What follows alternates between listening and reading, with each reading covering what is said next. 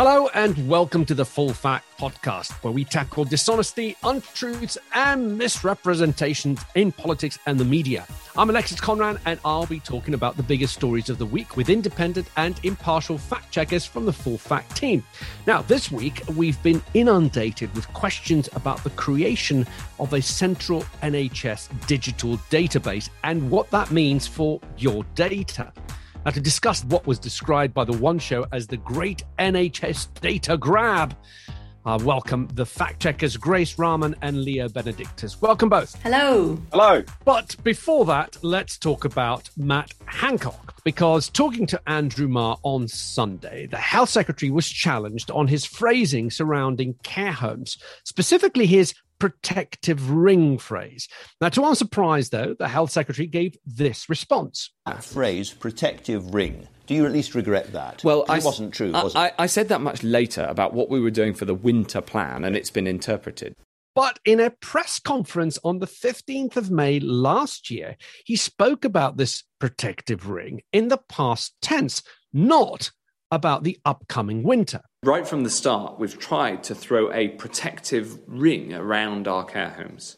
He said similar when asked about it in Parliament three days later. Well, we absolutely did uh, throw a protective ring around social care. And then he said it again the next day. We'll keep working to strengthen the protective ring that we've cast around all our care homes. Leo Benedictus is with me. Leo, what's going on here? Well, I mean, I think you've set it out pretty well. Um, he said that he hadn't used that phrase to talk about the first wave in, in spring 2020, but he clearly had. He very clearly had. He did it at least three times that we've we've been able to find, and I think it's an open and shut case on that point, really. So, is this a case of rewriting history in a way? I mean, well, as always, I, I can't see into Matt Hancock's mind. I can't, I can't see into yours either, Alexis. You know, we can't uh, always assume we know what other people are trying to do, but I think it is in this case a bit of rewriting of history, yes, because we can see what the history was, which was that he said that the government had tried to throw a protective ring around care homes in, in May last year.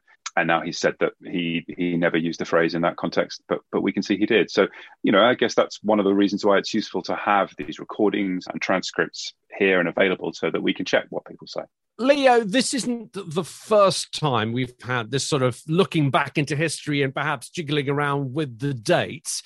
Matt Hancock said the 16th of March is the day that I came to this house and said that all unnecessary social contact should cease. That is precisely when the lockdown started. But that's not the date I remember lockdown starting on. Yeah, this is actually one of our most popular fact checks from from last year. When we looked into this, it does seem kind of odd to say that the lockdown started on the 16th of March. That's not the date that most people understand by it. Um, he he did say uh, the things he said he said, but whether that was the lockdown is is another matter. I think you know it was only on the 23rd of March that Boris Johnson told people that they had to stay at home. And I think really that is the general understanding of lockdown. It's been used by most people in that way. So, yeah, I think there was a bit of rewriting of history there as well. Now, another thing concentrating on the health secretary, and this I think is a good story because uh, this concerns vaccinations in Bolton. Uh, now, of course, there's a lot of focus in Bolton at the moment with the Delta variant, formerly known as the Indian variant. But again, in the House, uh, Matt Hancock stood up and said The number of vaccinations happening in Bolton right now is phenomenal. Tens of thousands every single day.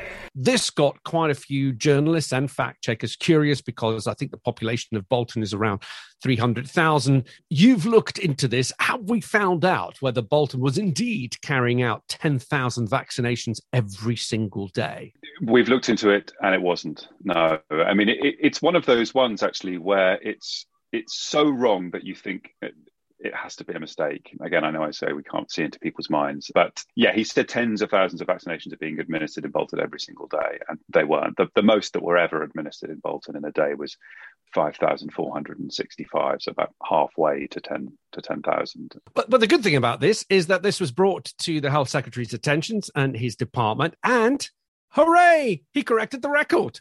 Yes, I mean, I think with numbers, it's we we absolutely all do it. We as fact checkers do it. You know, we, we we correct each other's work to make sure it's accurate before we publish.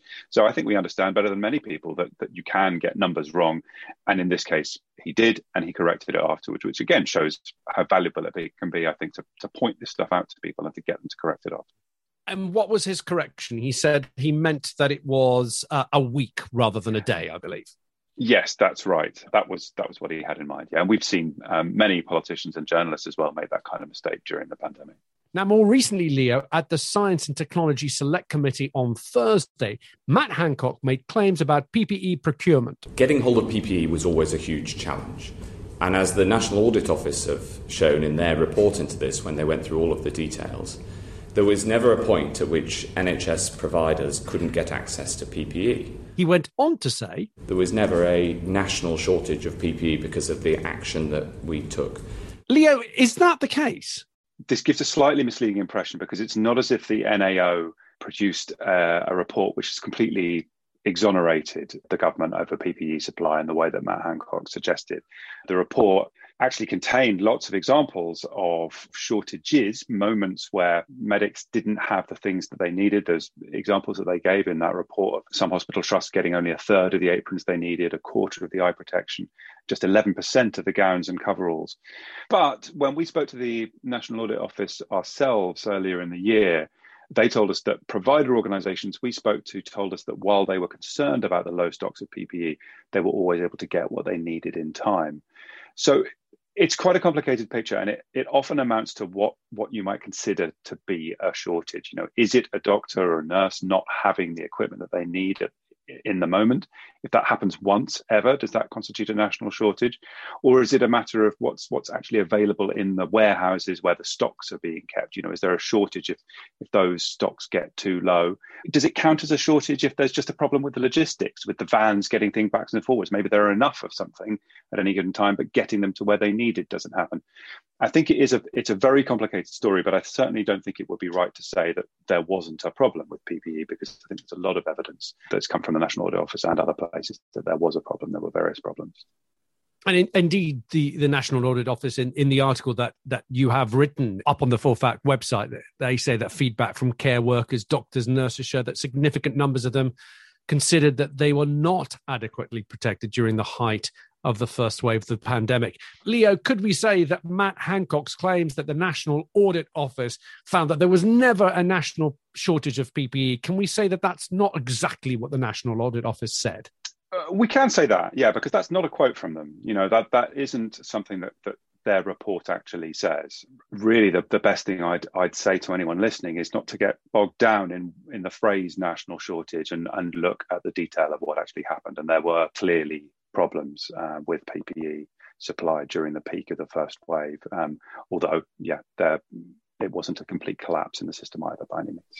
Okay, thank you, Leo. But don't go anywhere because we'll be back to talk to you shortly about foreign aid. But now let's turn to you, Grace. A lot of talk has been about our data being up for sale. Let's have a quick listen to a clip from Russell Brand that's had over 250,000 views. If you're in the UK, then your GP private medical records are about to be sold to the highest bidder. Is that what the database was put together for?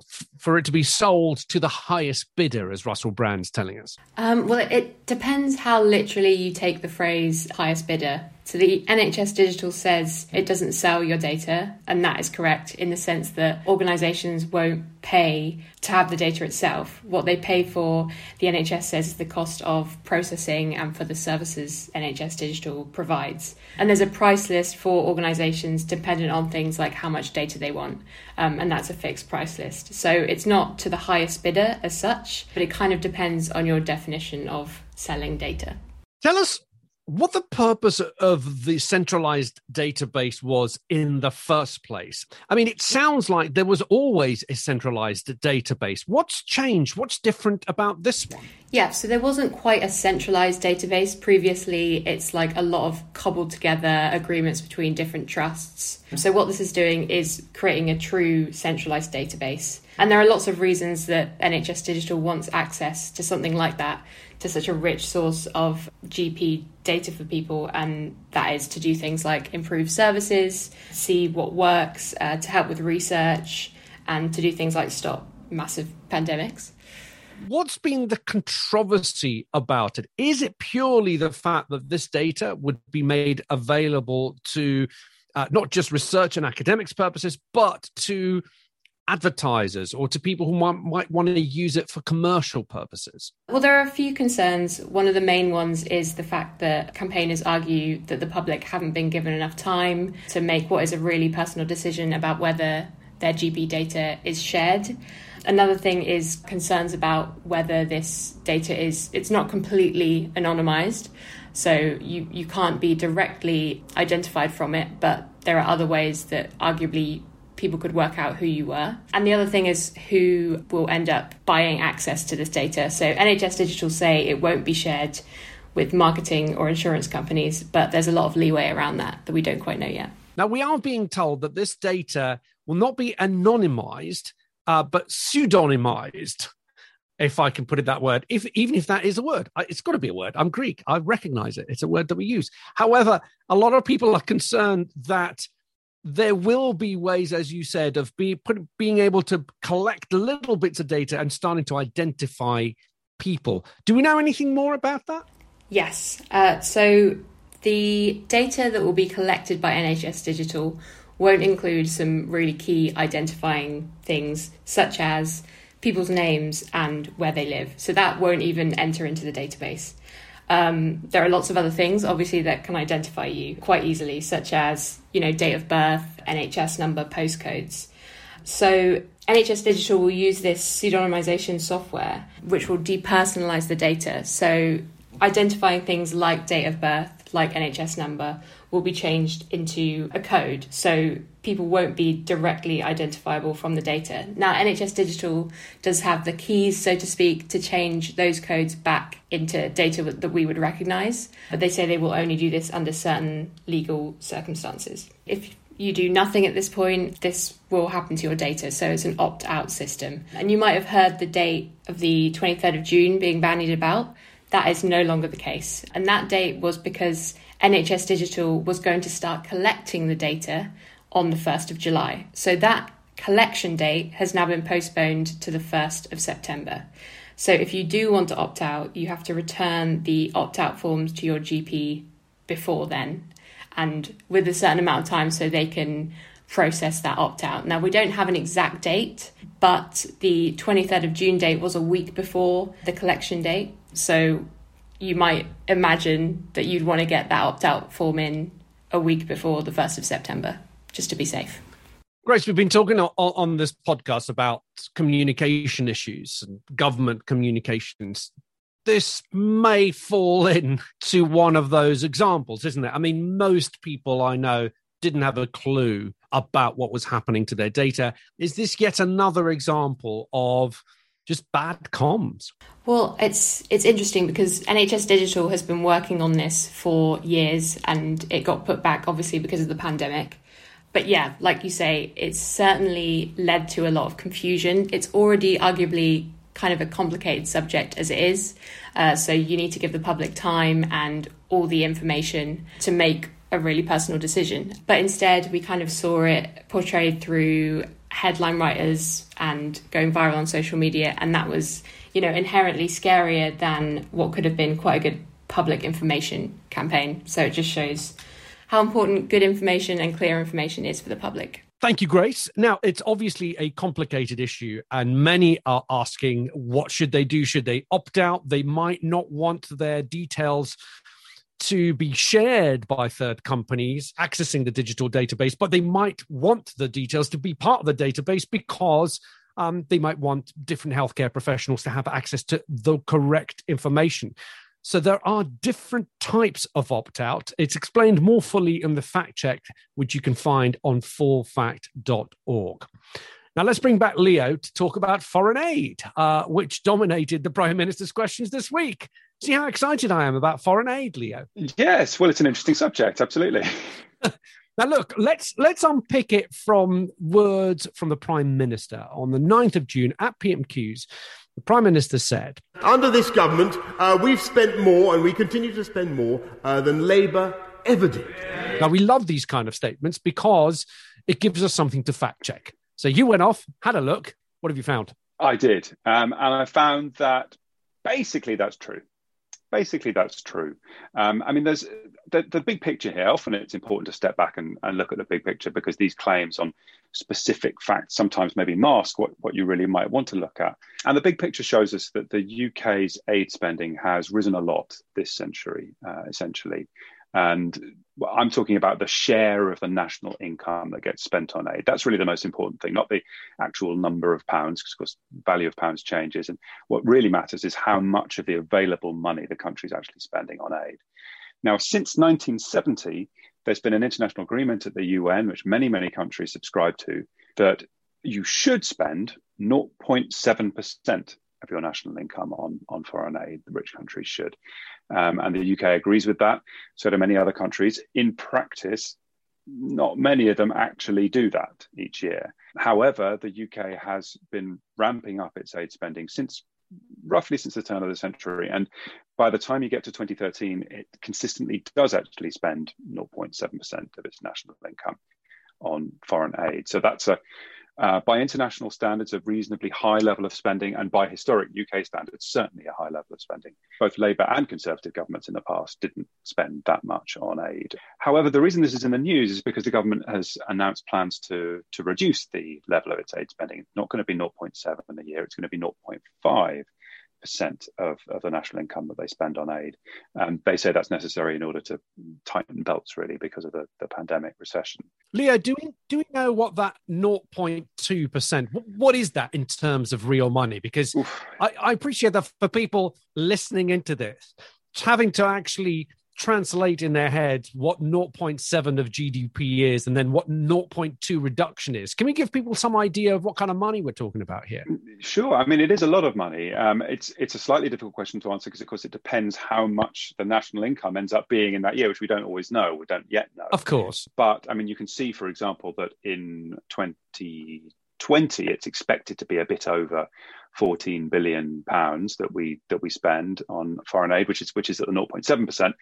But then next year it might well be only about 11 billion pounds or thereabouts. So that that's a big big cut. You know, billions of pounds is going out of that budget. Is is the idea? I mean, even even even over billions of pounds, people can sometimes argue mm-hmm. about whether it counts as a lot, of course, because you know the, there's, there's an awful lot of money things to spend that money on. Um, and in relation to the the whole country's borrowing levels during the pandemic, you might even say it was quite small. But yeah, it's billions of pounds that we're talking about. Leo, as always, thanks for giving us your time. Uh, brilliantly explained. Thank you. Thank you. Now, if you enjoyed the podcast, please subscribe and tell your friends to help stop the spread of bad information. Full Fact is independent and impartial, and you can read more about our commitment to neutrality at fullfact.org forward slash about. We'll be back at the same time next Friday morning.